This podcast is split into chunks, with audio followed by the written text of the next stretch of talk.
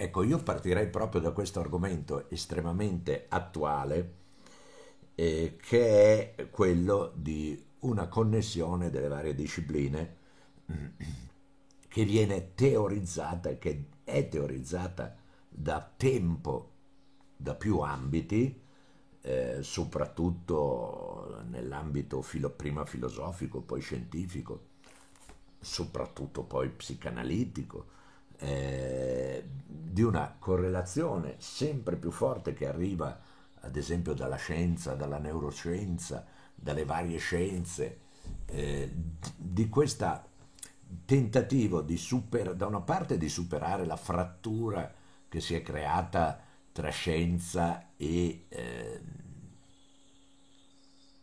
filosofie, diciamo così, umane, eh, quindi tra scienza e poesia, tra scienza e letteratura, tra scienza e arte, per cui tra, abbiamo sempre di più scienziati che eh, si mettono in luce per le loro qualità di scrittura o pongono una grande attenzione, sono senz'altro i divulgatori, però pensiamo ai grandissimi tipo Einstein, la valenza filosofica del pensiero di Einstein va bene al, al di là dei confini della scienza, ma anche nell'attualità penso a un, a un grandissimo scienziato come Sheldrake eh, che invade i campi della filosofia, i campi eh, del pensiero, i campi eh, della, della, delle scienze della psiche, ma soprattutto viene teorizzato da più parti questa necessità di un'interconnessione di tutti i saperi, dove curiosamente, curiosamente, alla fin fine, di fronte a tutta questa teoria, l'astrologia viene lasciata fuori. E parlo anche di movimenti molto vivi in Italia eh, che teorizzano con grande forza, con grande entusiasmo l'incontro con l'arte, spesso con l'arte, con la poesia, con la filosofia, eh, spesso, spesso poi mh, riferendosi a un'arte eh, magari di, di, di, superatissima eh, e a un'arte quindi vista, rivista, stravista e quindi poi si tengono ben alla larga eh, dalle tempeste e dai flutti eh, delle avanguardie, ad esempio, no? Mm, che poi è l'arte più viva che c'è, perché l'arte è di per sé avanguardia, cioè un guardare avanti, ma questa connessione che c'è, ad esempio, tra le scienze della psiche, la filosofia, le neuroscienze e la scienza, che viene teorizzata un po' da tutte le parti, eh, questa connessione totale dei saperi, ma soprattutto dell'analogia, della relazione tra il pensiero analogico e il pensiero analitico eh, e questa relazione direi sempre più innamorata, poi lascia fuori curiosamente proprio quella scienza che da millenni ha creato questa connessione, e cioè il pensiero astrologico che si basa sull'osservazione e non è un caso che tutta la scienza contemporanea nasca, la scienza e la filosofia contemporanea, eh, il cosiddetto pensiero scientifico, nasca da due studiosi di astrologia, da due astrologi, Newton e eh, Galileo, ma subito dopo la loro origine, la loro madre, eh, che li ha nutriti e che genera appunto tutto lo slancio delle scoperte newtoniane e galileane, eh, questa fonte non solo viene abbandonata, ma addirittura viene guardata con terrore e con orrore. E, e questo è molto ridicolo in un momento in cui, e parlo di, ad esempio di moltissimi divulgatori scientifici, direi tutti, a partire dalle star, dalle, dalle star della divulgazione, qui da noi, non so, abbiamo Rovelli ad esempio che eh, non perde occasione per sparlare o per sputtacchiare nell'occhio dell'astrologia, e altri all'infinito e tanti e tanti ancora che continuano a guardare l'astrologia con l'occhio terrorizzato e direi l'occhio fisso terrorizzato della paura. A fronte di una disciplina che praticamente da millenni ormai sta realizzando questa connessione tra una modalità interpretativa e, e un linguaggio simbolico analogico e il dato di fatto oggettivo, eh, che è appunto la fotografia del cielo, ma direi in una maniera molto più precisa e profonda il tema del tempo che tanto sta mh, mm, attraendo, interessando e catturando gli scienziati, in particolare i fisici.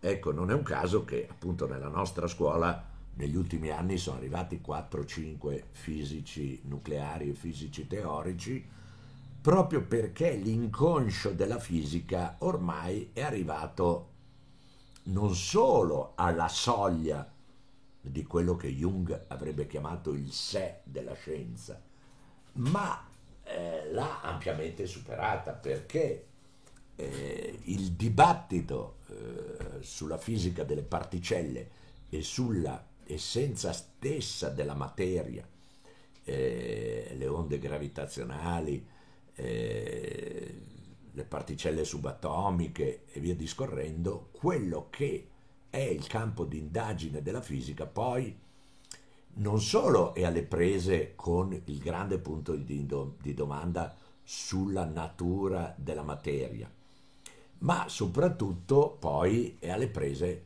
con il grande scherzo di, dei tempi e del tempo che ormai svicola sempre di più dalle certezze newtoniane. Ed è lì che si posiziona, in questo luogo di confine enigmatico, magico, misterioso, spaventevole per gli scienziati, è lì che si situa eh, la riflessione astrologica, che è in un campo che non è pre-scientifico come certi loro signori, e non parlo di quei tromboni con la culisse eh, alla Piero Angela o via discorrendo, ma o addirittura eh, quell'essere insomma un po' eh, pitecantropico che è eh, Pavone, Cecchi Pavone o Pavoncello. Ma parlo proprio del, degli scienziati veri, perché è lì che eh, si situa l'astrologia, in quel grande punto di domanda che è la connessione tra il tempo e la vita, ben investigato già nel 1200 dal maestro Dogen, nello Shobogenzo, in particolare nel capitolo, mi sembra 35, intitolato Uji, l'essere tempo, ma investigato anche dai filosofi più antichi, a partire da, eh, da, da grande Eraclito o Eraclito, eh, fino ad arrivare insomma a tutta la storia della filosofia che è sempre stata alle prese con la tematica del tempo, fino ad arrivare appunto a Heidegger, ma ehm, e soprattutto poi ai grandi rinascimentali che appunto avendo questa grande confidenza con il tempo astrologico, già vivevano direttamente nel campo, sul campo, la connessione tra il tempo e la vita. Quindi la domanda di qual è il tempo della vita e di che cos'è il tempo e qual è la correlazione generatrice dalla vita del tempo e dal tempo con la T maiuscola nella vita, questa correlazione è stata affrontata eh, concretamente da tutti i, i, grandi filosofi rinascimentali, appunto a partire dal primo, cioè dal, dal, più grande che era Marsilio Ficino, dal più grande in senso proprio di età, fino ad arrivare a Giordano Bruno, Pico della Mirandola e, e Tommaso Campanella. Eh, no, quindi l'astrologia si pone in questa luogo geografico di connessione tra lo sguardo scientifico, che è uno sguardo interrogativo, quindi non è lo sguardo sul noto, quello non è più la scienza, ma quella poi è il noto che, è, che deve essere sempre alle prese con la, con la fallibilità scientifica che è alle prese a sua volta col divenire non solo delle scoperte dell'umano, ma come direbbero gli astrologi, è alle prese lo sguardo scientifico con il divenire del tempo. Ecco che adesso questo sguardo sta, eh, come dire, conquistando territori sempre più contigui a questo sguardo magico o, se vogliamo, appunto anche astrologico. Qual è la differenza tra il magico e l'astrologico? Che il magico presuppone eh, una caduta radicale del pensiero e del falso pensiero e quindi di un certo linguaggio e eh, ci spinge subito dentro a quella che Hegel chiamerebbe il ding, cioè la cosa. E, mentre il pensiero astrologico eh, è alle prese con uno strumento che non deve essere mai confuso con il fine, come continuano a fare molti studenti di astrologia che confondono il dito con la luna. Ieri mi è arrivata una studentessa astrologica, per quanto molto simpatica, eh, che insisteva a dire adesso parliamo di, eh, di astrologia, quando era un'ora che le stavo parlando appunto di lei, no? A un certo punto ha detto sì, parliamo del tema natale adesso, no? Era un'ora che stavo parlando di lei. Ecco, questa cosa gliel'ho molto sottolineata, poi certamente l'ha capita, ma c'è questo vizio di amare l'astrologia come si ama la teoria musicale o come si ama la teoria della pittura, cioè lo studio dei vari colori, lo studio dei vari pennelli, lo studio delle varie tecniche, ma poi un, un pittore, un artista deve entrare nel campo, così poi un musicista deve essere valutato non per, perché è capace di, di fare le scale, ma perché crea la musica. Ecco, quindi il passaggio dal vedere l'astrologia come dito e quindi eh, questo perdersi poi con questi chironi, nodo lunare, nodo sud, Lilith, cioè questa orizzontalità di un linguaggio che è molto eccitante, molto bello, ma è perverso, cioè è come, è come amare il vostro amore e, e, poi confondere, non so, il tacco del 15 con l'essenza stessa dell'amore. Quello si chiama feticismo.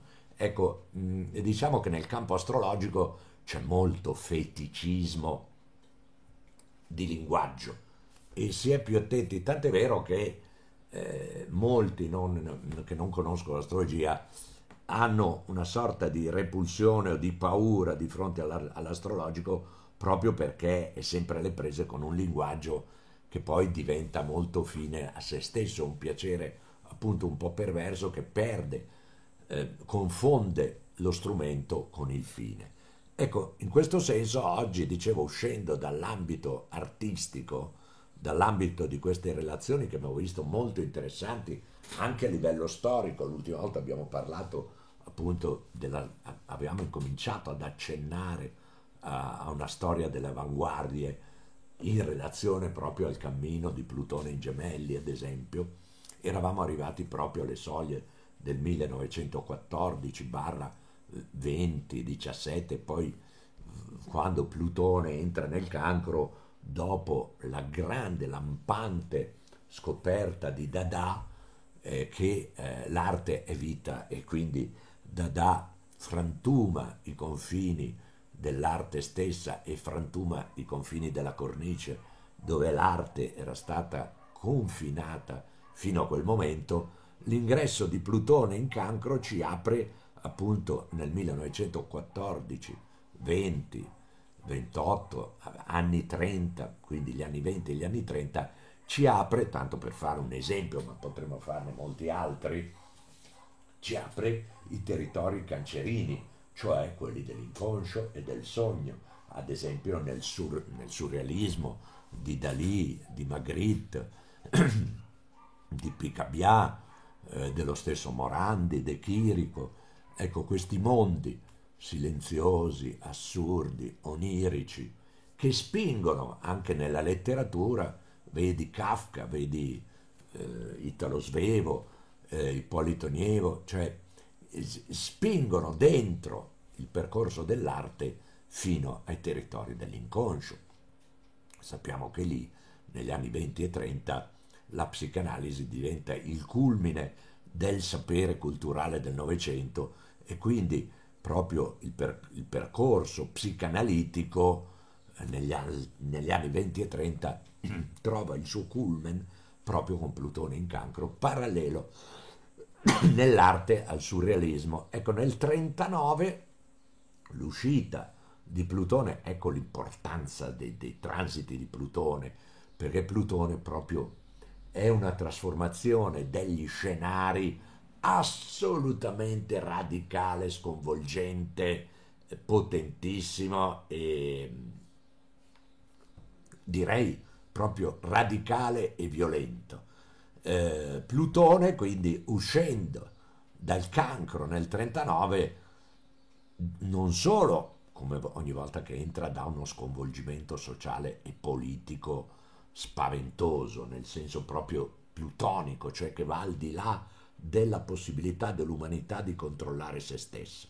Cioè l'umanità è alle prese improvvisamente quando Plutone cambia segno con qualcosa che è molto più grande di se stesso. E nel 39, quindi al di là della, dello scatenarsi della seconda guerra mondiale, eh, che avviene sempre quando Plutone cambia segno c'è una sorta proprio di scenario violentemente mutato, pensate poi a tutta la tematica degli anni 60, che sono stati sconvolgenti, pensate che nel, 60, nel 59-60, quando Plutone entrerà nella Vergine, conquistano l'indipendenza decine e decine e decine di nazioni nuove in tutto il mondo, cioè la geografia tra il 1959 e il 60 viene radicalmente la geografia politica viene radicalmente trasformata dall'ingresso di Plutone nella Vergine. Nel 39, quando Plutone entra nel Leone, c'è proprio uno radicale sconvolgimento anche artistico con l'irruzione. Prendete il jazz, cioè eh, gli anni 30 erano stati gli anni della swing era, Benny Goodman, l'orchestra di Benny Goodman, l'orchestra di Glenn Miller, quindi un jazz, come dire, tra virgolette, da ballo, casalingo, molto cancerino, eh, privo di quella destabilizzazione atomica esplosiva leonina che avviene poi nel 1939 con Parker, Gillespie, proprio 1939, la nascita del bebop con Charlie Parker di Gillespie che rappresenta una delle più grandi rivoluzioni nella storia della musica tra il 39 e il 44. Nel campo dell'arte abbiamo l'esplosione dei grandi maestri della pop art, Pollock, Tobey, Mathieu, Hartung, eccetera, eccetera.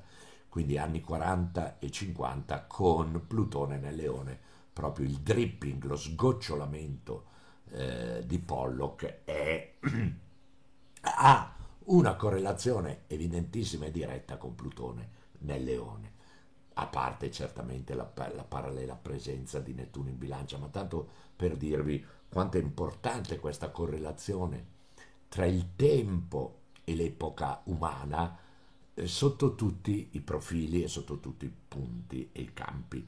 Ora, questa settimana, questo, in questo incontro, eh, curiosamente abbiamo avuto, come dire, ci siamo tolti lo sfizio di uscire da questo parallelismo con la primavera Botticelli, anche perché rimanere nel giardino delle Speridi è, non dico che può essere anche eh, stancante, ma dopo aver detto due o tre cose fondamentali eh, che certamente sono state solo accennate, e cioè che la primavera del Botticelli rappresenta il simbolo di un cammino che è il cammino della stessa coscienza umana verso la realizzazione di sé, ma parallelamente si può leggere in tutte le maniere, anche come l'evoluzione della, della femminilità e del femminile, e con una lettura letterale che abbiamo fatto,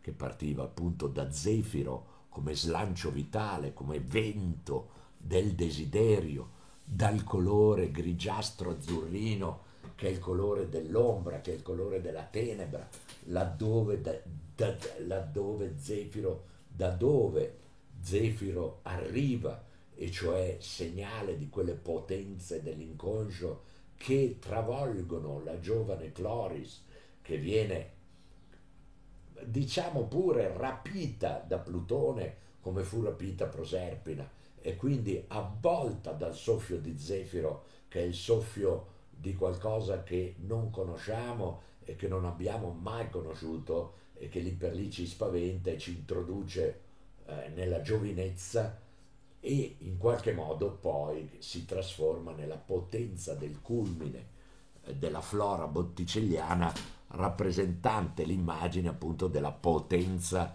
della vitalità naturale che però se si ferma lì perché appunto il senso diciamo recondito, profondo della primavera di Botticelli è proprio il dinamismo che è anti-ideologico, questa è la cosa importantissima eh, da sottolineare, cioè eh, anti-ideologico vuol dire che uno pensa di essere arrivato alla verità, c'ha il bollino e poi gira con la verità impacchettata sotto il braccio e può essere una, e può essere una verità religiosa, può essere una verità magica, può essere una verità filosofica.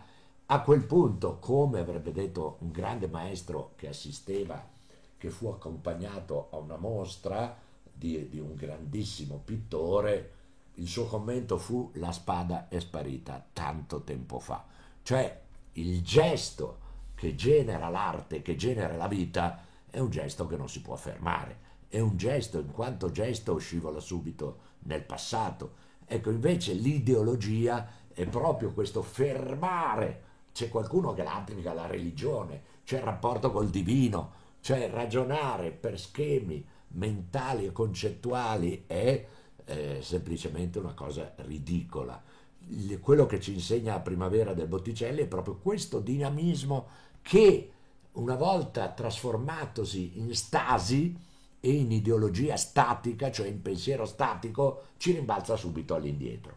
Ecco che la consapevolezza quindi di Cloris è la consapevolezza della paura, del terrore dell'adolescente alle prese con questo soffio potente della carica vitale desiderante ed è lì, in questa incoscienza di Floris, che non sa che è già diventata Flora, e quindi è già la potenza di una femminilità che si esprime nella leggerezza del grande potere magico della bellezza che è l'espressione proprio estetico-formale eh, della vita stessa.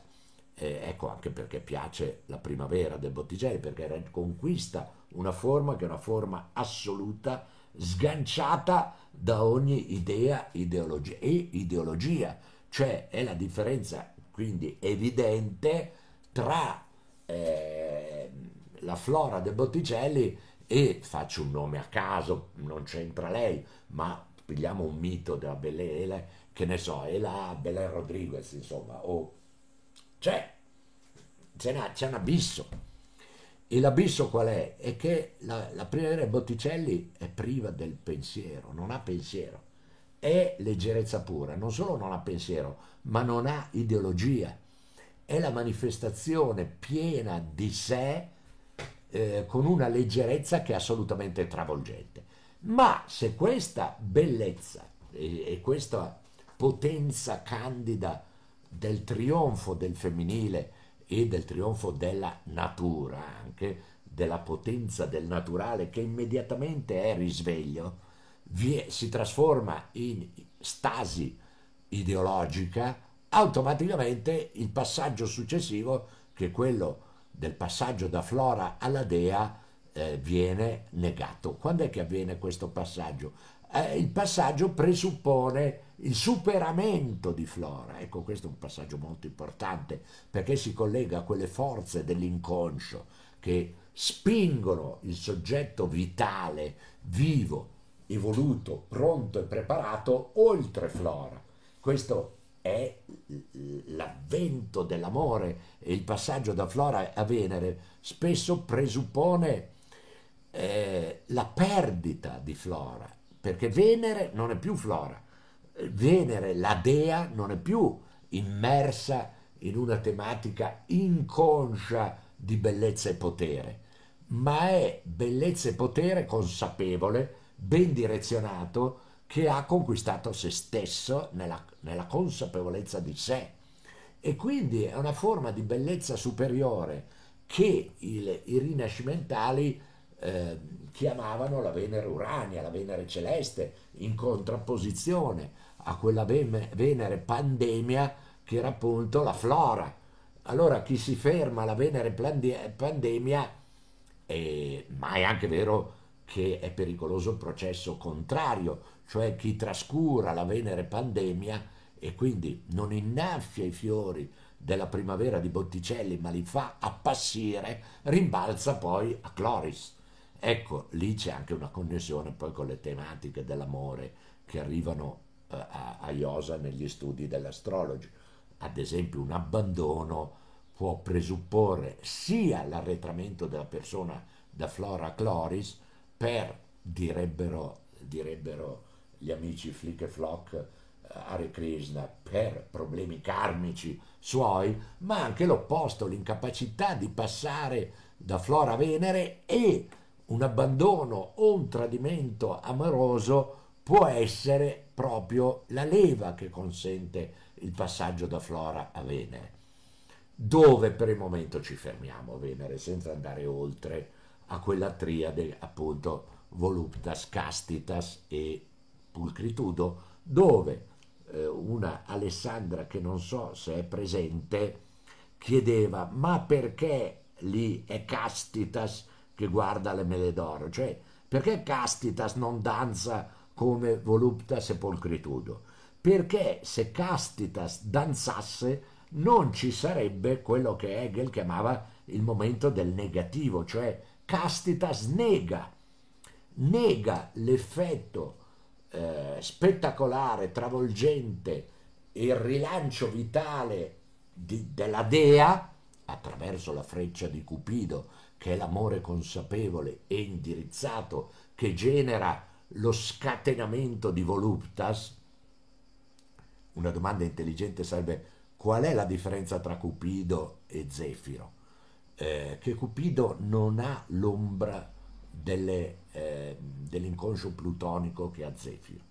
Eh, Cupido ha l'innocenza infantile eh, di quello che Italo Calvino chiamerebbe elogio della leggerezza, cioè o Proust chiamerebbe la potenza dell'innocenza infantile, cioè la, questa potenza originaria e primaria della limpidezza che Venere genera, cioè che la dea genera, perché la dea è candida, è pura, è libera anche da quelle eh, sfumature, eh, come dire, ancora mh, leggermente compiacenti che c'erano nella floridezza di Flora e, e Cupido, attraverso Venere, genera il passaggio di voluptas. Qui c'è una parte molto importante che era quella che tutto questo discorso è il discorso di Edgar Wind, ecco, no, quindi non è la verità del Vangelo secondo Matteo, Luca, Marco e Giovanni, ma è un'interpretazione della scuola di Warburg eh, e quindi per quanto è un'interpretazione direi molto molto pertinente e molto più pertinente questa eh, di quella di tanti altri che poi si sono lanciati a interpretare la primavera di Botticelli. Però a quel punto diceva l'Alessandra come mai proprio lì c'è Castitas, cioè lei dice giustamente, diceva eh, probabilmente Alessandra diceva eh, perché io devo uscire dalla danza delle tre grazie? Ho fatto tanta fatica per arrivarci e guardo Mercurio. Perché non è la danza o la danza di voluptas pulcritudo non è l'obiettivo della primavera ai Botticelli, cioè non è l'obiettivo di un percorso alchemico, di un percorso magico, esoterico, come lo volete chiamare, o religioso, perché l'obiettivo della primavera ai Botticelli, che è l'obiettivo poi di tutto il percorso rinascimentale, non si ferma certamente a, questa, a questo scatenamento vitale e potentissimo che è la connessione direi atomica e alchimistica di Voluptas che si fa pulcritudo solo attraverso il passaggio negativo di Castitas. Cioè lì c'è un no che abbiamo paragonato poi al no che Venere deve dare quando noi vediamo la donna tradita, la donna ferita, che grazie all'aver attraversato attraverso un lavoro consapevole la propria, proprio, la propria sofferenza, il proprio dolore, capisce, arriva a capire che il suo animus, direbbe Jung, è lei. E la mens rinascimentale gli era stata rapita da un deficiente che magari fa l'imprenditore o, o gira con la, con la Porsche o con la Mercedes, che era tanto bello e che mi piaceva infinitamente, ma mi ha ferito, ma ucciso. Mi. No, perché quella sofferenza lì è il passaggio per raggiungere la consapevolezza e, e il potere che è la differenza tra Venere e Flora.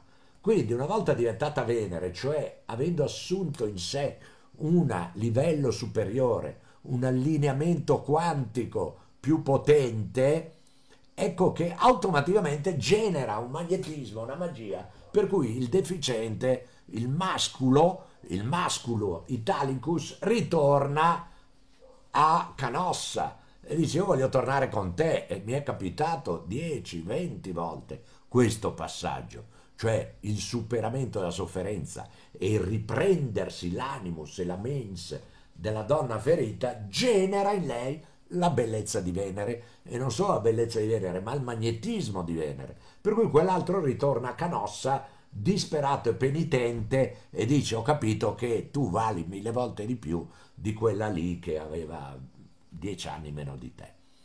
In quel passaggio lì però la carne è debole, ecco che Voluptas cede, ma lì si torna indietro, si perde Venere perché lì il cedimento che ti riporta indietro al compiacimento di, essere, di aver recuperato la potenza di Flora ti rimbalza all'indietro perché ricadi nel vecchio gioco.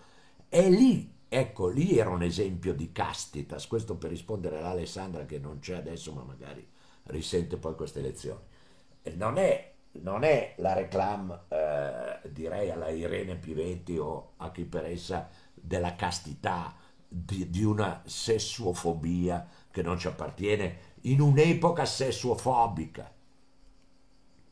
Detto tra noi, oggi c'è stata una mia allieva che mi ha messo l'asterisco, no? Cioè, mm, per carità, cioè adesso no, non parlate di asterischi, ma cioè siamo in un'epoca, questa è, di sessuofobia cioè che il sesso fa paura. Ora, vede, non è che proprio io che attacco lo spirito sessuofobico in tutti i sensi, eh, faccio la reclama della castità, ma no, sto parlando di questa capacità, nell'esempio della donna ferita, di saper dire di no al proprio desiderio che già l'aveva fregato una volta. E quindi lì c'è un potenziamento che dopo essersi raddoppiato può triplicarsi. Ecco che nel giro delle tre grazie nel quadro c'è voluptas, c'è castitas, ma subito dopo c'è pulcritudo, che è la bellezza assoluta. Ma castitas punta là, alle mele d'oro. Quindi la danza delle tre grazie, in un certo senso blandamente narcisista, cioè rivolta negli, negli sguardi di, do, di voluptas e pulcritudo all'interno del cerchio, con Castitas esce dal cerchio eh, che ruota intorno a sé e punta dritto alle mele d'oro e al, e al mercurio che coglie le mele d'oro, che è il simbolo appunto della mens che si illumina, cioè della comprensione e di quello scatto che è uno scatto fisico eh, che, di cui hanno parlato eh, tutti i filosofi rinascimentali, tutti i maestri orientali, eccetera, eccetera. Ecco, e che semplicemente la primavera del Botticelli e tutto il pensiero di Marsilio Ficino ripropone.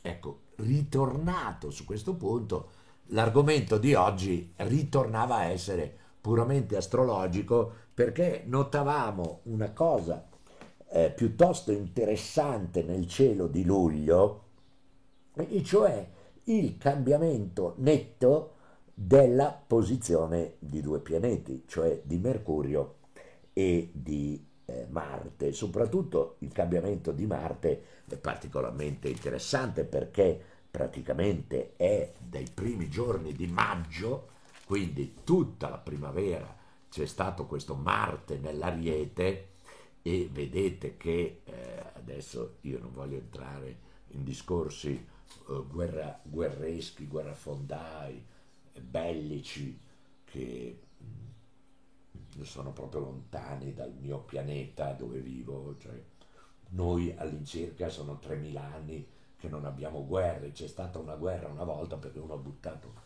un pezzo di quarta in un marciapiede lì vicino alla baia delle Iridi e due si sono azzuffati semplicemente perché hanno gareggiato su chi eh, per primo prendeva il pezzetto di carta e lo buttava nel cestino. Questa cosa è venuta 3000 anni fa, è stato l'ultimo accenno eh, nel nostro pianeta di un intervento bellico. Ecco, ben diversa è la chiusura però con gente negativa, gente cioè, che pone in primo piano in una maniera puzzolente e fetida il, il proprio egoismo. Ecco, lì essere duri, che non vuol dire essere eh, aggressivi o violenti, semplicemente allontanare da, da noi una persona assolutamente negativa. Cioè, io ne ho avuto un paio che mi hanno inquinato in una maniera spaventosa due gruppi, lì allontanarli è una cosa assolutamente lecita, non è una guerra,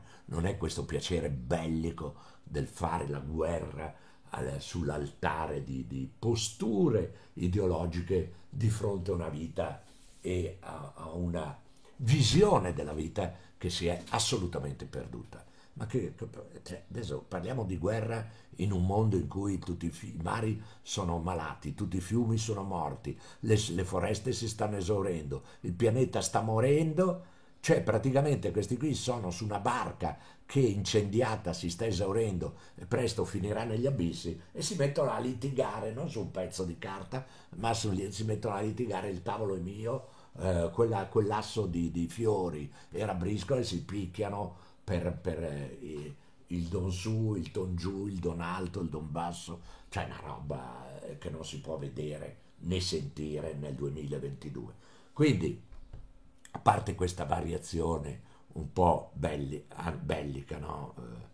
eh, eh, ideologica, eh, che denota appunto la follia eh, della contemporaneità, notavamo questo Marte in Ariete che entra in Toro e eh, ci ha colpito in una maniera particolare perché Marte dalla posizione di Marte entra nella posizione di Venere e Marte dalla posizione esaltata di Marte che esalta tra l'altro insieme insieme anche al, al Giove che è entrato nell'Ariete e ci starà, ma attenzione che Giove non è Marte, quindi questo Giove che già si era, questo Ariete che si era già esaltato come si esaltò eh, alla fine degli anni 20 e negli anni 30, all'inizio degli anni 30, dando il via Urano nell'Ariete a tutta una serie di tematiche politiche eh, nazionalistiche e soprattutto dittatoriali,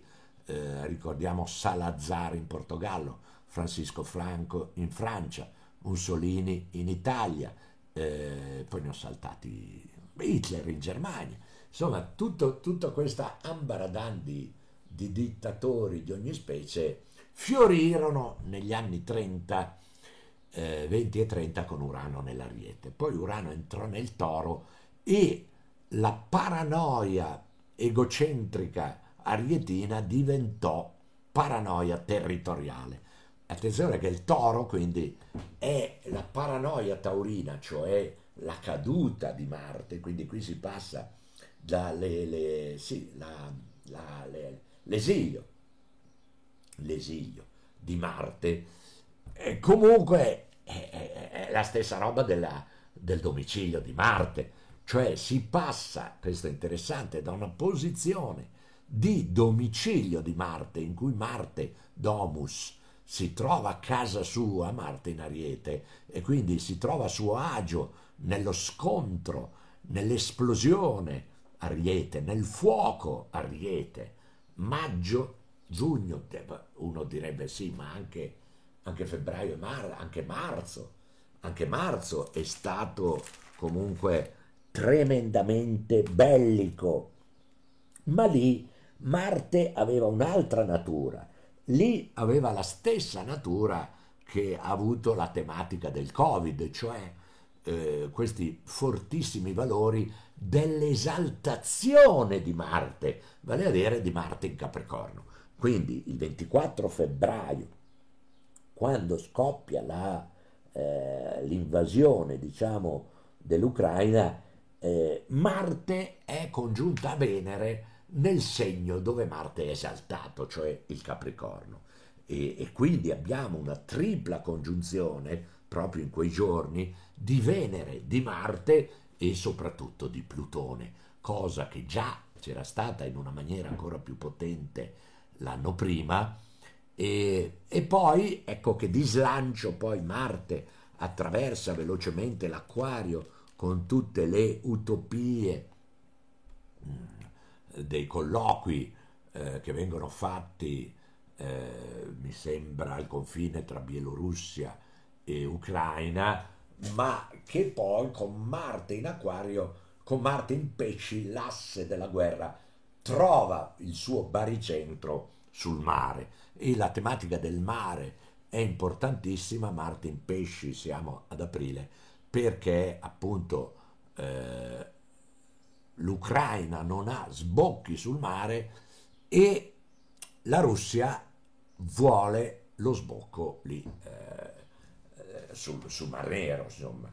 Ecco che quel pezzo lì, la Crimea e la parte bassa del Donbass, dove c'è Mariupol eh, Odessa, Odessa è la città, il porto per eccellenza ucraino.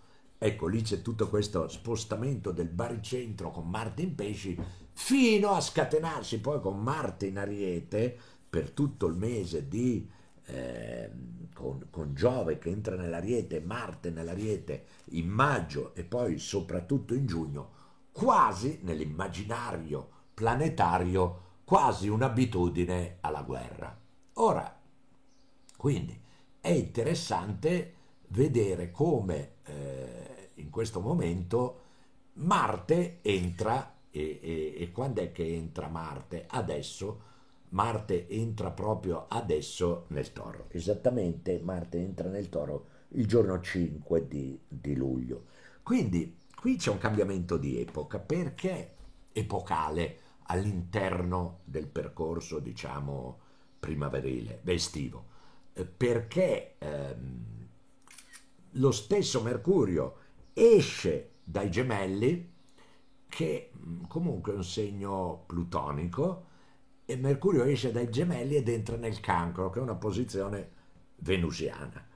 E Marte esce dall'Ariete ed entra in un segno venusiano, che è il toro. Quindi questa Mercurio in cancro e Marte in toro, io adesso non dico che questa è una bella notizia, però eh, dico stiamo a vedere, anche perché è interessante notare che il giorno 18 di luglio la stessa Venere entra in un segno di Venere, che è il cancro, dove Venere è esaltata. Quindi abbiamo Mercurio che entra nel cancro il giorno 5, Venere che entra nel cancro il giorno 18, Marte che entra nel toro il giorno 5 e Giove che è fermo in Ariete all'ottavo grado. Quindi stiamo a vedere cosa succede nel mese di luglio e di agosto, che sono mesi bene auguranti, eh, anche certamente per tutti quelli che hanno pianeti in toro, in cancro, in pesci,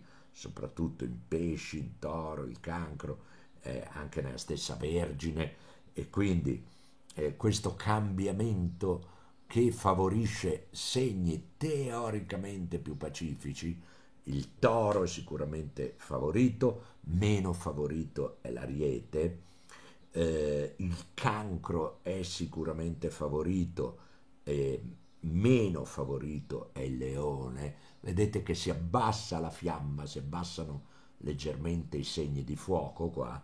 Il, la Vergine è favorita, ma mh, mm, è meno favorita la bilancia eh, con la sua presa di posizione, diciamo, eh, con il suo irrigidimento di giustizia e soprattutto con la sua tematica poi marziana legata al fegato e alla rabbia, cioè eh, questa la bilancia che trattiene poi la rabbia, eh, certamente non è favorita dalle posizioni di, di, di, di Mercurio e di Venere.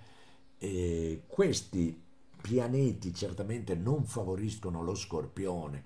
Questo adesso eh, per una blanda, eh, non dico previsione, ma potrebbe anche essere un buon segnale questo Marte che si oppone allo scorpione e che mh, mm, certamente non favorisce un altro segno di Marte che è il Capricorno, perché Mercurio e Venere gli si oppongono, così come lo attacca Giove. Quindi diciamo che i segni marziani e di Marte vengono penalizzati da, da questa configurazione geografica e ci manca poi, ci mancano gli ultimi due segni, eh, l'acquario non viene certamente favorito da Marte in toro e da, mh, mm, e da Mercurio che più avanti entrerà nel leone, mentre i pesci sì, molto sì, pesci segno lunare viene molto favorito con tutte le sue deambulazioni e i suoi piedi e le sue parestesie, anestesie. Quindi questo è un bel segnale anche per i pesci, questo Marte e questa Venere nel Toro. Ecco, e quindi con queste riflessioni, se qualcuno vuole intervenire, qui ci sono due pallini rossi, evidentemente io ho paura a toccare perché poi ho paura che interrompo ho paura, se tocco quel pallino rosso, ho paura che poi mi va via. Monica Gelatti, ciao Marco, buonasera. Tiziana, ma Torre Cancro non esaltano il concetto di territorialità, confini e possesso. Oh, vedete. Allora, ecco però io dopo quando faccio queste domande poi non so più rientrare, questo è il problema. Cioè, adesso, vedete? Oh, ecco che sono rientrato, mi sembra, spero. Sì, sì, sì, riesco, so, ecco che sto parlando. Oh, la Tiziana che come al solito si distingue per le sue domande sempre intelligenti, perché lei è, una, è un genio creativo astrologico, lei è la pulsazione, è il drumming dei gruppi astrologici e lei fa una domanda molto intelligente, certo. Eh, cancro e toro esaltano il tema del confine, purtroppo eh, lo vediamo bene appunto con Urano nel toro. Ora, quello che penso io è che il percorso di Urano in toro è parallelo proprio allo scoppio della, della seconda guerra mondiale.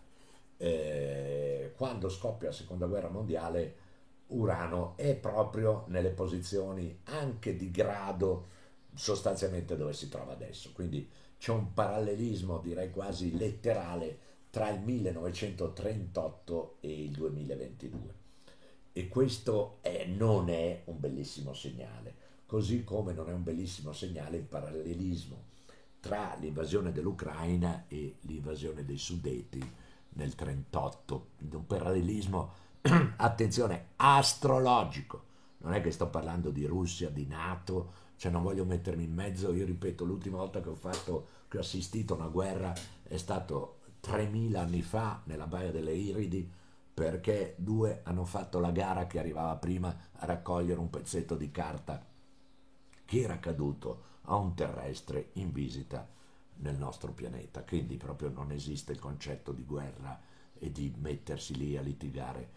Eh, una volta in un monastero l'ala destra si mise a litigare con l'ala sinistra del monastero intervenne il maestro per un gattino. Il gattino è nostro perché gli abbiamo dato da mangiare per tre mesi, diceva l'ala di qua. L'ala di là diceva no, il gattino è nostro perché l'abbiamo trovato noi e gli abbiamo salvato la vita. Risultato, il maestro stufo, un giorno, due, tre, quattro, e prese il gatto per il collo, lo, lo, lo, lo portò all'assemblea e disse se entro stasera non mi avete dato delle buone ragioni perché il gatto sia vostro, io dividerò in due il gatto con questa spada e darò metà una parte e metà all'altra. Arriva la sera e questi ancora litigavano, bla bla bla bla bla bla, hanno fatto il tavolo della pace, hanno fatto gli incontri, hanno fatto gli incontri bilaterali, trilaterali, quadrilaterali e ancora litigavano, il maestro ha preso il gatto, l'ha diviso in due e ha dato metà di qua e metà di là. Dopo qualche minuto arriva Joshua, che poi diventerà un grandissimo maestro, arriva Joshua e il maestro gli racconta quello che è successo e gli dice tu cosa avresti fatto? Joshua si prende le pantofole, se le mette sulla testa e va a dormire. E il maestro commenta, se tu fossi stato qui stamattina, il gallo, il gatto sarebbe stato vivo. Ecco, detto questo, quindi se qualcuno vuol salire e fare un intervento dopo questa digressione, digressione che ci ha portato dalla primavera dei Botticelli dove ci siamo fermati a Cupido e a Castitas e dopo essere saltellati da Flora a Venere. E, e dopo aver parlato di questi pianeti venusiani che entrano in posizioni venusiane senza aver risposto alla Tiziana, perché comunque questi pianeti taurini è vero che si collegano, questi pianeti venusiani, cioè il cancro e il toro, è vero che sono estremamente sensibili alla tematica eh, territoriale, perché eh, però, però non, non hanno Marte, non hanno Marte se non a livello difensivo, se non a livello di follia. Cioè la paranoia tedesca, adesso contestano anche questo, ma la pura verità, cioè le potenze vincitrici della prima guerra mondiale hanno dato alla Germania dei, hanno costretto la Germania, questo lo dicono tutti gli storici fino all'altro ieri, ma adesso con questa storia che buttano giù le statue e cambiano la realtà dei fatti, eh, si pensa di cambiare tutto, tutta la storia. Negli anni eh, subito dopo la prima guerra mondiale, le potenze vincitrici hanno scaricato sulla Germania, hanno costretto la Germania a pagare dei danni di guerra assolutamente insostenibili.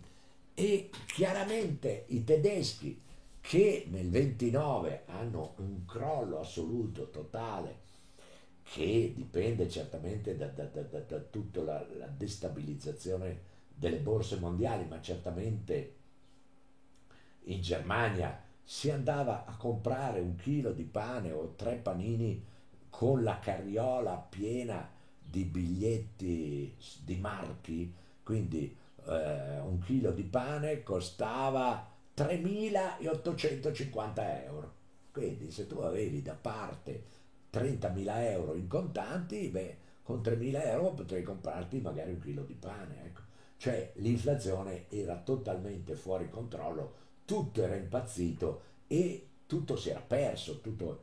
E ecco, la sensibilità di inglesi e, oddio, qui ho, ho toccato un'altra cosa, la sensibilità degli inglesi e degli americani eh, fu nulla nei confronti del popolo tedesco che quindi, eh, che quindi ecco dove arriva il toro, no? il toro, attenzione che e questo vale per tutti i segni venusiani, I simboli venusiani, il cancro, il toro e la bilancia. Guardate che quando perdono il lume della ragione questi qua, la caduta di Marte è pericolosa ancora di più dell'esaltazione del domicilio di Marte, perché il Marte nel suo domicilio, un Marte consapevole, lucido, eh, sarà potentissimo, Marte in Scorpione, Marte in Ariete, Marte in Capricorno poi secondo me è il più duro, il più potente di tutti, queste sono le sedi di Marte, ma è comunque un Marte consapevole. Il Marte invece di un, cancro, di un, un Marte in cancro, un Marte in bilancia, un Marte in, ehm, in toro, questi qua, e lo sa bene il toro, e lo sa bene il torero, che viene incornato dal toro, e lo sa bene, lo sa bene chi passeggiando tranquillamente eh, sulla spiaggia di Copacabana eh, incoccia in una chela di un granchione che ti, ti morzica la caviglia, o lo sa bene chi incoccia eh, alle tre di notte in un Marte scorpione in preda al... E, e Marte, e questi Marte, no, eh, dicevo Marte in cancro, Marte in eh, toro, eh, la corna del toro, le chele del granchio e poi Marte in bilancia che perde completamente il lume della ragione. Ecco, ci sono tanti killer con Marte in bilancia, così come ci sono molti eh, come si chiamano, terroristi con Marte in bilancia per questioni di giustizia per deliri di giustizia. Quindi io sto facendo una super cazzola perché aspetto che voi interveniate, se qualcuno vuole intervenire e qualcuno interviene. Diciamo che la sostanza del discorso l'abbiamo fatta eh, giustamente invitando, cioè suggerendo delle riflessioni senza da, dare delle risposte direi attiviamo l'attenzione su questo passaggio di Mercurio in cancro e di Marte in toro. Dici, ma non è così importante. Certo, non è così importante perché i giochi li st- continuano a fare eh, la sosta di Giove nell'Ariete, fermo lì a lungo e ci vorrà ancora un anno, e eh, certamente quell'Urano lì in Ariete che è proprio la paranoia, come diceva la Tiziana, no? dice ma perché questi che sono segni venusiani, poi sono molto attaccati alla territorialità e questo tema della territorialità scatena la paranoia. Cioè è come entrare in casa in un cancro, ma non esiste, eh, da, da un cancro, ma non esiste. Ha circondato tutta la casa con i salici piangenti, ha messo tre muri, eh, uno sulla strada, un secondo dopo aver messo il, il, laghetto con il ponte levatoio e se gli arriva uno in casa un cancro da, da matto. Io sono talmente chiuso in casa mia che non so neanche dove è più casa mia, cioè sono talmente chiuso in me che, che eh, non so più neanche dove, dove ho la casa, ma eh, proprio perché ho nascosto casa mia anche a me stesso. Pensate che ho comprato finalmente una casa che è stato un grosso affare e, e ormai l'ho presa già, sono passati già più di due mesi, ebbene ci sono entrato solo tre volte. Perché? Perché non voglio disturbarmi. Cioè ho messo lì la mia anima, ma io non vado a disturbare la mia anima in quella casa. Ecco, che pensate che paranoia c'è il cancro territoriali. E il toro è la stessa cosa. Quindi se gli andate, Hitler, no? Va bene, Hitler, poi c'è anche Mercurio in Ariete, ma se gli andate a sfrugugliare invece il Marte della bilancia dà da matto per questioni di giustizia. Ecco, il punto è che poi la giustizia è qualcosa eh, che è legato a un'idea di giustizia, eh? quindi poi la bilancia, che la bilancia sia così giusta, eh, questo poi è tutto, è tutto da vedere, però loro sono convinti di essere giusti. Ora, mh, mm, e quindi quando si arrabbia una bilancia abbiamo proprio, io, io, l'ho, io l'ho, ho schiacciato il Gerosa qua, quindi il Gerosa, io l'ho schiacciato, non so, Gerosa, non so se tu, is now a speaker, quindi perfetto, speak, speak, speak. Eccomi. Speak. Ciao Marco. Ciao. Ciao, ciao a tutti. Eh, no, vengo a farti compagnia, tra l'altro non so se si sente perché qui la connessione è debole. Si sente? Si sente molto bene. Sembra che parli davanti a un microfono professionale. No, vedi, io dal bilancio però non mi arrabbio, sono felice di, di venire a farti compagnia. No, avevo una riflessione. No, ma tu Marte ce l'hai in leone, mi sembra.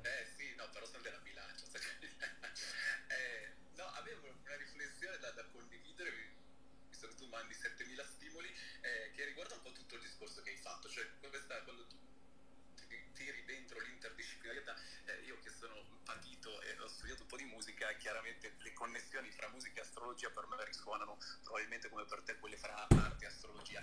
E i- nelle varie, nelle varie dimensioni della musica eh, ce n'è una che, che- che sicuramente è importantissima, che è quella di ritmo, eh, che, che riguarda proprio la pulsazione e siccome anche nel mondo musicale. Poi ci si è persi con le scienze, con le neuroscienze, come funziona, come viene percepita la musica. E da quale parte del cervello la capiamo, se con la destra o con la sinistra, poi si è perso un po' il, il cuore. Brava, Eh, scusa, qui intervengono perché gli scienziati, poi la scienza, sto parlando dell'Occidente, è come il mille piedi, che andava bello tranquillo sul lungomare, sul muretto sotto il sole, finché incontra un ranocchio che gli dice: Ma te come fai a fare andare tutti quei piedi lì?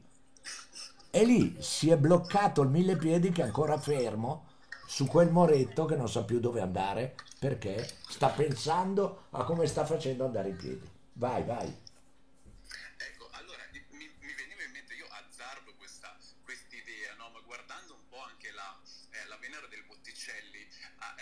L'idea ritmica di quel, di quel dipinto interessante no? dal punto di vista formale, cioè c'è un 3 da una parte e un 3 dall'altra parte, ma c'è un 3 disarmonico che non è ancora completo e dall'altra parte invece c'è un 3 estremamente armonico che è quella delle tre grazie e quello probabilmente genera musica ed è quello che poi dopo ti fa andare verso il giardino delle Speridi.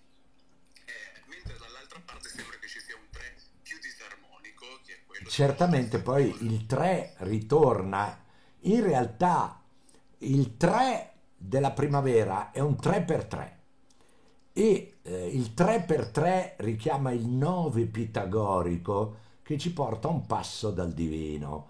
Attenzione che poi queste cose non è che sono solo teoriche, ma sono- hanno anche la loro bella concretezza. Quindi, ehm, e ci- il 3 per 3 ci porta al 9. Ora, il 3 è dato dal- dalla triade, dalla triade Zefiro, Cloris, Flora. Prima triade, seconda triade, dietro, nello sfondo, Venere, Cupido, Mercurio, terza triade, le tre grazie. Ecco il 3 per 3 della primavera. Vai, vai. Chiaramente il concetto di triade un concetto puramente musicale, no? Perché quando tu metti insieme tre note hai l'accordo? E quindi una sovrapposizione, eccetera, eccetera, di frequenze. Però sono triadi diverse, no? Sia dal punto di vista, diciamo, se vogliamo, armonico, sia dal punto di vista eh, teoricamente ritmico, no? Cioè si vede chiaramente che ce n'è una che è incerta. E dall'altra parte invece quando si guardano le tre grazie, la triade è... eh, come dire, è assolutamente armonica. La triade che sta sopra probabilmente potremmo leggerla come una triade armonica che non ha bisogno però di tenersi le mani e quindi è ancora più evoluta. Ma io mi lancio in una, in una teorizzazione che è tutta mia. No, no, no, ma c'è, eh, c'è di que- di- che il quadro è diviso per tre, lo sottolinea, lo sottolineano un po' tutti, cioè questo aspetto ritmico del quadro è sottolineato un po' da, da- da tutti i critici che hanno affrontato prima del Botticelli. La cosa interessante, secondo il pensiero di Ficino, è la relazione poi con Pitagora, ecco, di questo 1, 2, 3, eh, che è un po' questo tema anche 1, 2, 3, 1, 2, 3, 1, 2, 3, che poi John Coltrane amava tantissimo.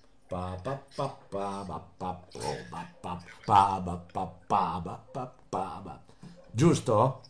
Assolutamente sì. E, e per chiudere, come legandosi poi alla, alla tua lettura dei, dei transiti di luglio, di fatto il passaggio dai pianeti marziani, diciamo, dai transiti dei pianeti marziani ai pianeti venusiani, lo possiamo anche leggere come un cambio di ritmo. Di fatto anche il tema natale leggere come una pulsazione sotto un ritmo dell'individuo, però c'è un cambio di ritmo di fatto, dove si passa a un ritmo venusiano che probabilmente dovrebbe essere un po' più armonico, meno invadente. Certo, dal punto di vista bellico possiamo dire che si passa da una guerra eh, d'attacco, da una guerra d'aggressione a una guerra proprio tipicamente di posizione, che c'era già chiaramente con Urano in toro ed è la stessa, la stessa seconda guerra mondiale comunque poi alla fin fine è stata anche una guerra di posizione. Attenzione alla svolta che poi sarà data, la grande svolta sarà data con Urano che entra nei gemelli. E attenzione però perché nel 45, quando Plutone era nel leone e ha fatto il sestile a Urano, e adesso Plutone sarà in acquario e addirittura farà il trigono a Urano, con la congiunzione Marte-Urano nei gemelli esplode la bomba di Hiroshima. E come diceva Charlie Mingus, Oh Lord, don't blame them, drop their atomic bomb on me. Oh, oh Signore, fai in modo che loro non tirino la loro maledetta bomba atomica sulla mia testa. Eh, caro Marco, grazie del tuo intervento e ricordo a tutti che di Marco Gerosa me, su Mercurio a messa rinascimentale c'è un intervento fondamentale che va eh, assolutamente letto da chiunque che si intitola Mercurio e gli elementi una trasformazione alchimistica. Annuncio a tutti che a ottobre, probabilmente l'1, il 2, il 3, il 2 o il 3 o l'1 e il 2 ottobre, ci sarà un congresso probabilmente a Pesaro, quindi eh, in un albergo di Pesaro, ci sarà un congresso sulle sinastrie d'amore e con eh, sosta riflessioni sul punto del partner e sul punto del coito. Eh, quindi le sinastrie che son, mi sono state molto chieste, poi invece il seminario sull'interpretazione del tema natale di luglio e di settembre è strapieno, quindi il prossimo scivolerà eh, il prossimo aprile. Oh, è salita la grande, direi fantastica, travolgente, scoppiettante Tiziana. Vai Tiziana. Grazie Marco, oggi scoppietto un po' poco perché... C'hai una voce fantastica. Una voce meravigliosa. 40, la febbre quant'è oggi? No, adesso è scesa, adesso sono sotto i 37, per cui tra, tra i fumi dell'ibuprofene non so che tipo di riflessione farò. Ma infatti si sente questo... Bello, bello. No, mentre parlava Marco mi si è accesa una lampadina perché mi è molto piaciuta la, la, uh, così, l'assonanza tra, tra triadi, trigoni, eh, armonie, accordi. Penso che ci sia, um, no, come appunto è un riflesso della vita, per cui ehm, le dinamiche mi sembrano poi quelle le ritroviamo anche in astrologia, cioè soprattutto in astrologia. E quindi mi chiedevo, in questa ricerca di armonia no, umana, la disarmonia per me è sempre quello scatto in avanti, cioè nell'armonia si sta bene, nella disarmonia succede qualcosa. E allora mi chiedevo quali sono i io, io, vedo come disarmonico Plutone, ad esempio, no? ma probabilmente perché sono influenzata dal mio tema natale. Io ho Plutone opposto a Venere, come tu ben sai, e quindi da lì tutta la mia ricerca estetica che deve andare oltre. Non, non, nel, nel, mio lavoro c'è sempre un elemento di disarmonia che secondo me dà quel quid interessante poi. Mi chiedevo appunto se questa è una dinamica anche astrologica, cioè mh, se superare il momento di armonia crea un'armonia superiore in qualche modo. Cioè l'elemento di rottura in astrologia, da cosa lo vediamo oltre che dalle quadrature? C'è qualcosa di specifico, un pianeta, un segno ehm, più predisposto a una disarmonia eh, creativa, come dire, disarmonia che porta avanti, no? Poi non, non lascia nello sconforto, ecco. Oh, c'era un intervento, bellissima domanda Tiziana. Oh, c'era un intervento anche del, della Paola che diceva sì, ma i, i professoroni che sarebbero Saturno e Urano sono lì e che rompono le scatole, diceva lei, insomma, sostanzialmente anche Nettuno che, no, Nettuno no, ma ehm, Urano, insomma, di, e lo stesso Plutone, dice la Paola, sono lì. E, anzi, direi Saturno e Urano, insomma, Saturno, Urano e Plutone. E, e beh, ha ragione, sì, beh, la situazione è sempre data dai pianeti lenti, eh, quella, pianeti lenti e soprattutto sto Plutone in Capricorno c'è veramente, adesso io sarò perché sono del cancro, ma ecco, eh, se la finisce. Oh, la domanda della Tiziana è molto bella, quindi si aprono le risposte, la mia è molto breve, senz'altro gli aspetti armonici sono tradizionalmente eh, il sestile e il trigono. La congiunzione non può dirsi armonica, poi in realtà in realtà la modernità e soprattutto la musica moderna, ecco mi ricordo appunto quell'accordo Diabolus di cui sulla Venere Plutonica aveva scritto il Gerosa, che era vietatissimo nel, nel, nel, nel 500 e nel 600 perché era considerato un accordo diabolico. E quindi l'armonia è divina, la disarmonia è diabolica il bene è il giusto e il bello, il male è il brutto e il cattivo. Ora, questa divisione così manichea, così netta, così eh, assoluta, beh, diciamo che il pensiero moderno, a partire soprattutto dal pensiero artistico e quindi dalla, e torniamo al mio pensiero l'altra volta, dall'exploit dada che dice che la bellezza è ovunque, e Schwitters che scende nel bidone della spazzatura e fa i suoi quadri raccogliendo i rifiuti, o George Grotz o lo stesso Grotz che dipinge tutti gli abitanti tedeschi degli anni venti come maiali. E, ecco, ma lo stesso Hieronymus Bosch nel, nel, se guardate quel capolavoro che è il Giardino delle Delizie eh, di Bosch, beh, eh, certamente vediamo che lì la cosiddetta disarmonia o il brutto irrompe poi nel pensiero e nell'arte e il primo che lo fa è proprio Hegel che immette il concetto di negativo come assolutamente passo fondamentale nel percorso di coscienza e nel percorso verso la conquista di un livello di consapevolezza superiore. Quindi quando il Das Negativen di eh, Hegel eh, è proprio questo primo passo verso il cammino della conquista della della visione del vero e del concetto, che poi rompe tutta l'arte contemporanea, si pensi solo all'irruzione dell'urlo di Munch, ma anche dallo stesso sfrangersi del reale da parte dei cubisti, fino ad arrivare proprio appunto all'evidenza che il re è nudo di Dada. In realtà, dietro questo discorso quindi dell'armonia e della disarmonia c'è sempre poi un conservatorismo del linguaggio, cioè il conservatorismo del linguaggio è quello che se tu sei abituato a un certo suono eh, ti adagi su quel suono e stai bene. Ecco perché noi abbiamo la paura del diverso, che non è l'asterisco che mettono adesso, oggi la, la, la Corina mi ha messo l'asterisco in tutto, tutto asterisco.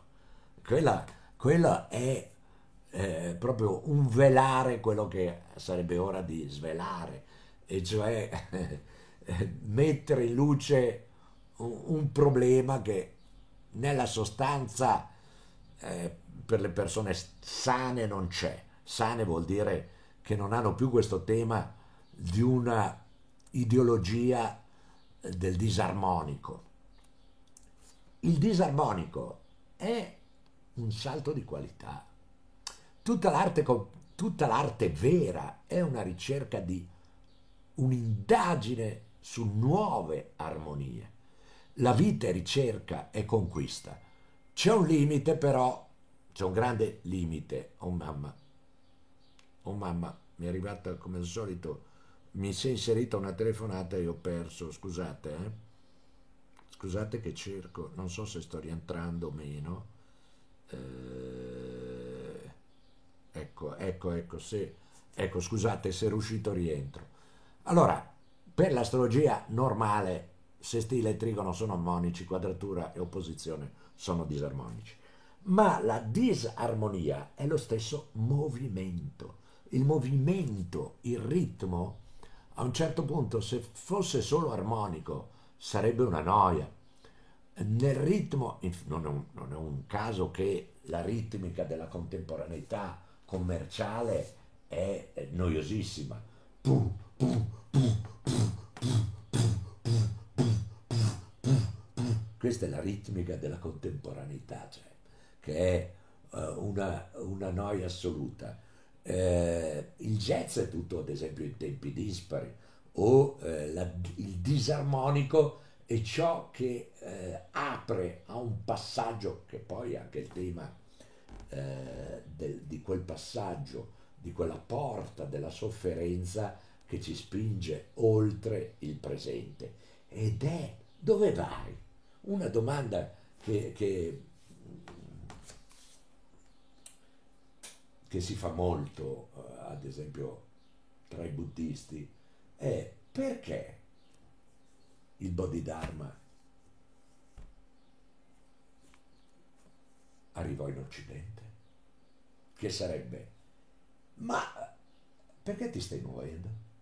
Chi sta parlando? Ecco, quello è già rompere un'armonia. Ci sono armonie che sono ormai talmente abusate, che sono diventate talmente abusate da diventare disarmoniche, che sono una palla sovrana. Quindi la disarmonia è quella che genera una evoluzione del linguaggio e dei punti di riferimento.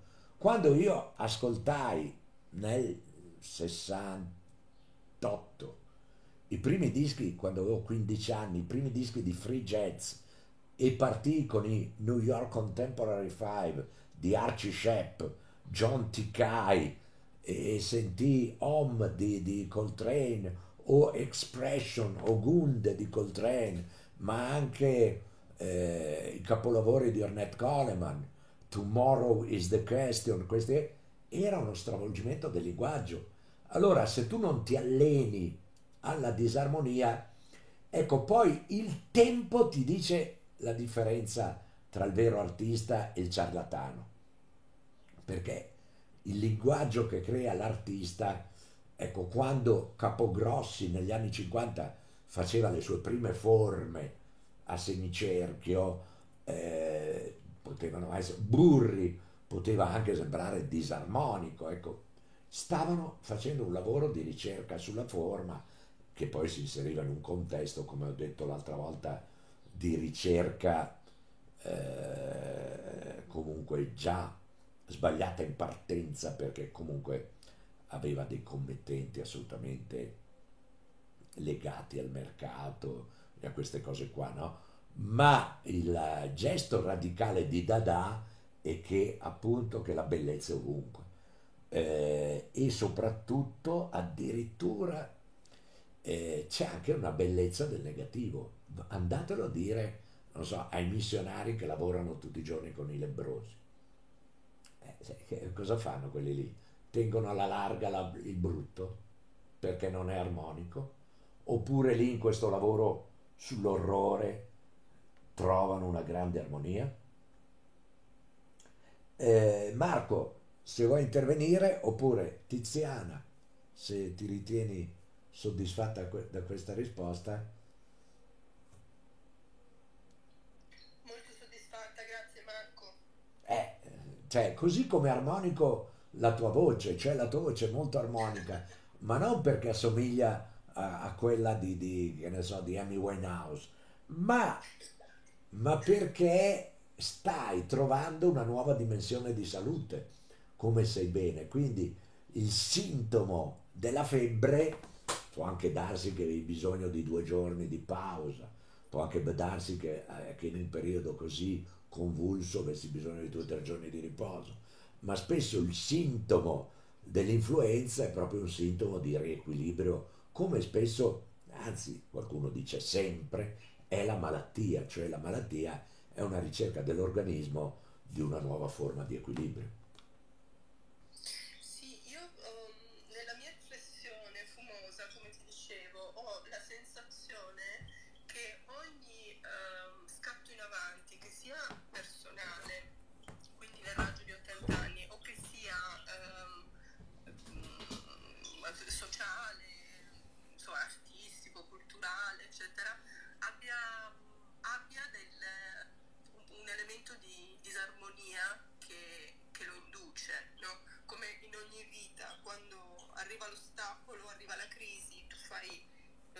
Avanti e, e, e migliori in qualche modo.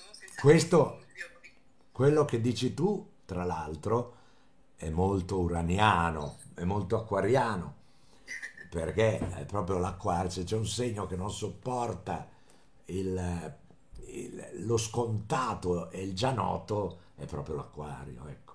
Sì. Gerosa, vuoi intervenire dal punto di vista anche musicale?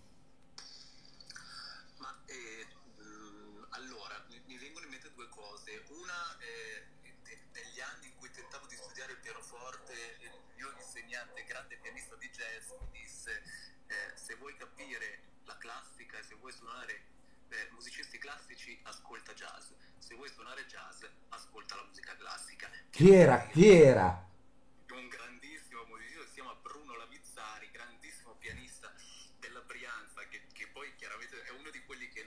famoso, ma è fantastico e meriterebbe grande spazio. Ma lui disse di fatto questo, no? se vuoi capire l'armonia impara, impara a ascoltare la disarmonia e viceversa. Questo per me vale anche un po' per quello, nel mio punto di vista, su quello che dice Tiziana, eh, è un po' quello che sta sotto a tutta la musica, cioè l'idea di respiro, no? Mm, sì, è vero che con la disarmonia fai un passo avanti, che è un po' come l'espirazione, l'ispirazione, ma fai il passo avanti anche con l'armonia, cioè l'idea è che ci sia sempre un flusso continuo di, che, che poi è quello dello yin, dello yang, della respirazione, ispirazione, espirazione, disarmonia, armonia.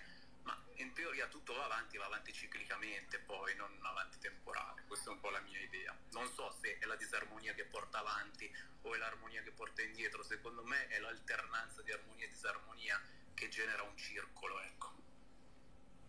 Sì, ecco, no, pensavo anche alla, che ci sono poi armonie piacevoli e disarmonie piacevoli. Pensavo ad esempio alle aritmie cardiache, no? Ecco, quelle magari sono disarmonie che eh, ne faremo volentieri a meno, però eh, anche la, disarmo- la, disarmonia cardiaca ha poi la sua, la sua causa. Qui c'è una mano alzata, ma non riesco a capire chi è.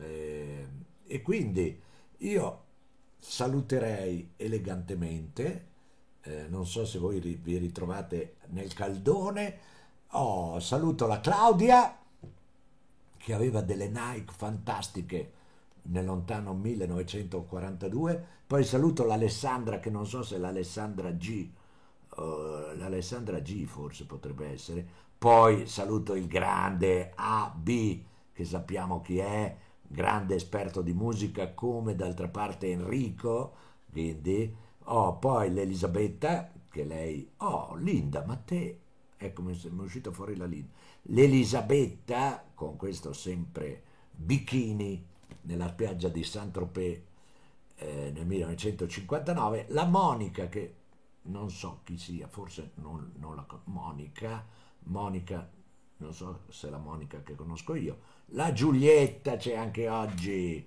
oggi c'è anche la Giulietta che la salutiamo, la Francesca fantastica che eh, sta a eh, Brian, Brian Square, mi sembra, a New York, e saluto Jupiter, eh, il Pacifico, e l'Alessandrina meravigliosa, la meravigliosa Alessandrina, la grandissima Linda, Che bello salutarvi uno per uno. Ciao Linda, fantastica. La Maria, che non, non, non mi ricordo chi è, Maria. La Silvia, anche lei non, non, capisco chi è. La Lorena, che invece so benissimo chi è. La Diana, la Diana, extraterrestrial woman. La Paola, oh, grande Paola, eh? molto bene. Dai che andiamo con Martin Toro. La Sara, Sara, Sara, ho capito. Sara, qui siamo a Reggio Emilia con la Sara. Penso che sia lei. Penso che sia lei. La parmigiana reggiana.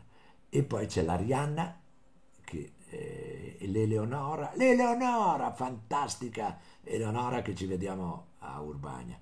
E poi la Gloria. E con questo Sick Transit, come diceva la Gloria, quando lasciò il suo ennesimo fidanzato Ciao a tutti, grande Marco, ciao ciao ciao.